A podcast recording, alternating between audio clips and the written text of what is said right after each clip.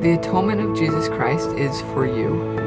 That's the message of this beautiful little picture book that I'm going to talk about today. It may seem like it's just for kids, but the pure doctrine that's taught so simply in this book is a great reminder for all of us how Jesus Christ can bless our lives.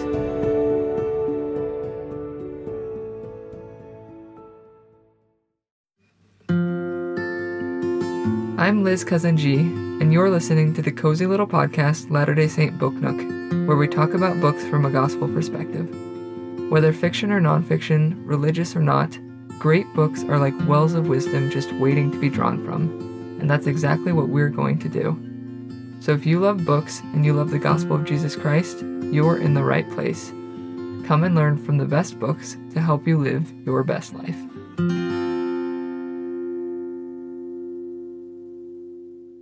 Hey everyone. Today's episode will probably be a bit shorter than usual because the book I'm reviewing is a Latter day Saint picture book.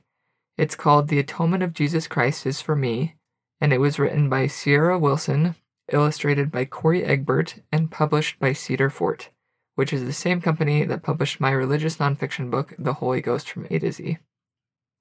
So I got this book at kind of a neat time because my oldest daughter recently turned six, and she is starting to read like crazy. And one Sunday, we were getting ready to go to church, and for us, that's about a half hour drive because we go to the Russian speaking branch in Salt Lake. And my daughter, Katya, thought she'd make the drive a little less boring by bringing a book. I let her just grab whatever, which happened to be a book of dog themed comics. And as she was reading that in the car, my husband Vlad was like, maybe we should get her some church books for her to read on Sunday. You know, instead of just K9 comics.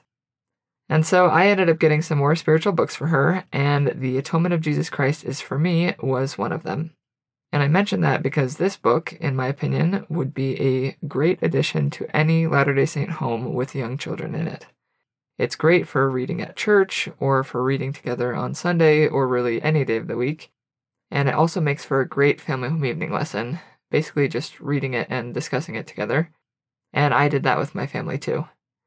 And another thing I just thought of is that this would be a very thoughtful gift for a child who just got baptized. I think that would be neat and that they would enjoy it. So, before I get into the content of this book, let me first tell you about the aesthetics of it. You know, how it looks and feels and smells. Okay, just kidding about that last one. But you know, these things are important when it comes to books, especially children's books. So, let me just say that this book passes with flying colors. Uh, the material itself feels really nice. It's got this embossed cover and these super smooth, kind of thick pages that feel really good to hold and turn. And the illustrations are also very well done.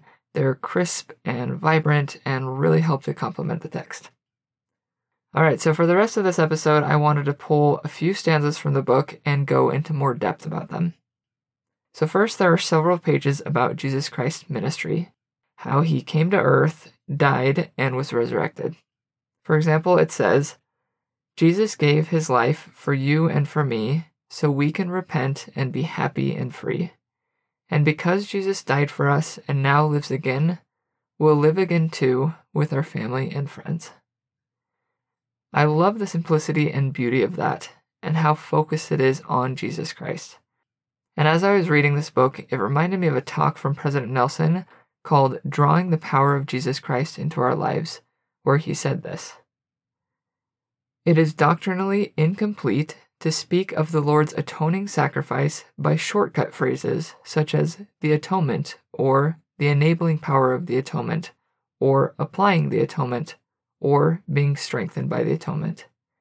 These expressions present a real risk of misdirecting faith by treating the event as if it had living existence and capabilities independent of our Heavenly Father and His Son Jesus Christ. Under the Father's great eternal plan, it is the Savior who suffered. It is the Savior who broke the bands of death. It is the Savior who paid the price for our sins and transgressions and blots them out on condition of our repentance. It is the Savior who delivers us from physical and spiritual death. There is no amorphous entity called the atonement upon which we may call for succor, healing, forgiveness, or power. Jesus Christ is the source. Sacred terms such as atonement and resurrection describe what the Savior did according to the Father's plan, so that we may live with hope in this life and gain eternal life in the world to come. The Savior's atoning sacrifice, the central act of all human history, is best understood and appreciated when we expressly and clearly connect it to Him. So I remember hearing that and being kind of taken by surprise, because I had very often referred to the atonement without mentioning Christ. But I found that to be so insightful and powerful that I changed my ways after that. And it's interesting that that talk was given in 2017, just a year before President Nelson gave his well known talk about using the correct full name of the church, the Church of Jesus Christ of Latter day Saints because the principle behind both of those talks is really the same.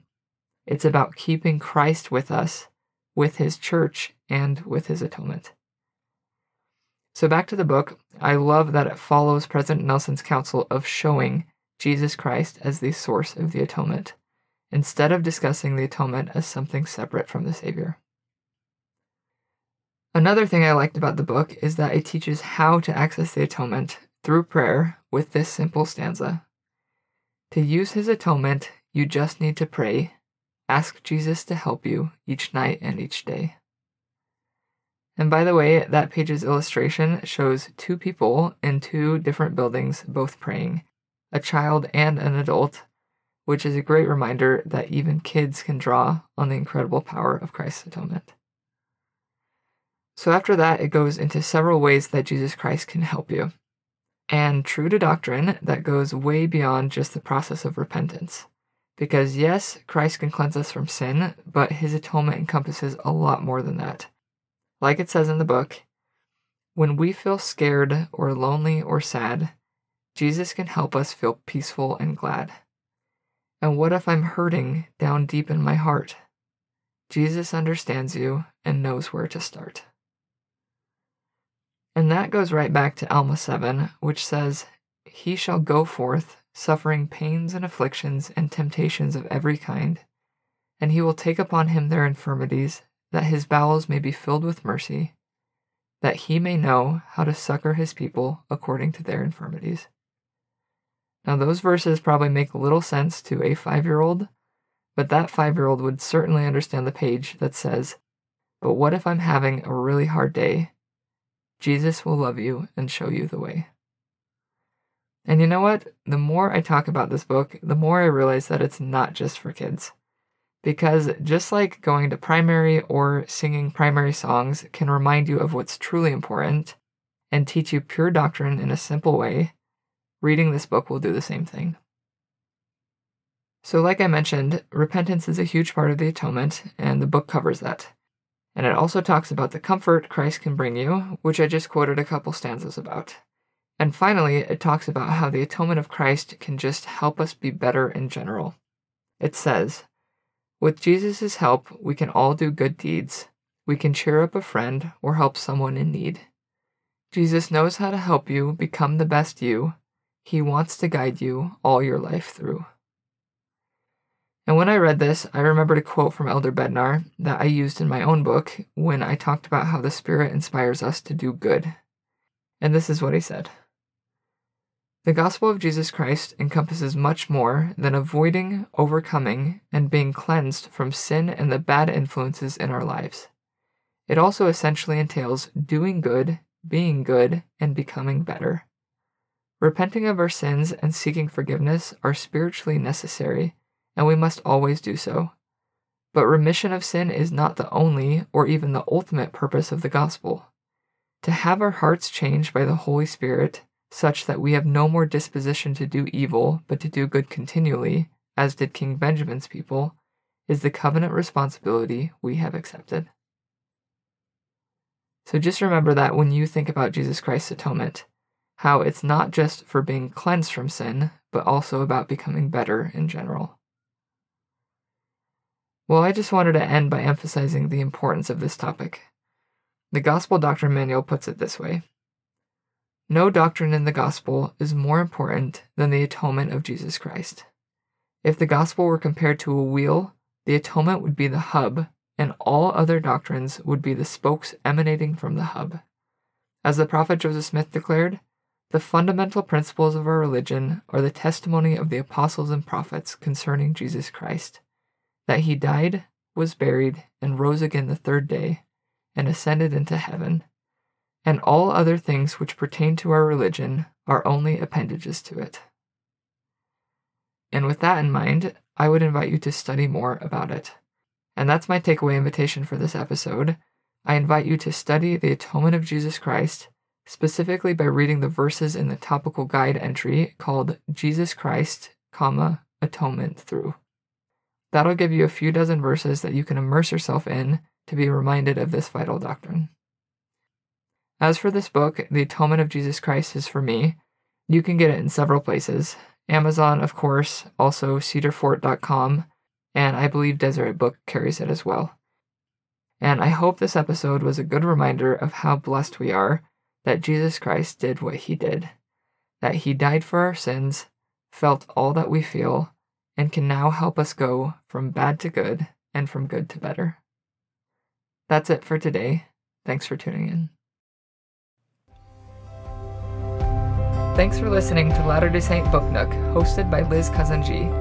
If you enjoyed this episode and you'd like to support the podcast, please share it with others, post about it on social media, or leave a rating and review. You can also visit ldsbooknook.com to stay up to date with me and the podcast. Thanks again, and I'll talk to you next time.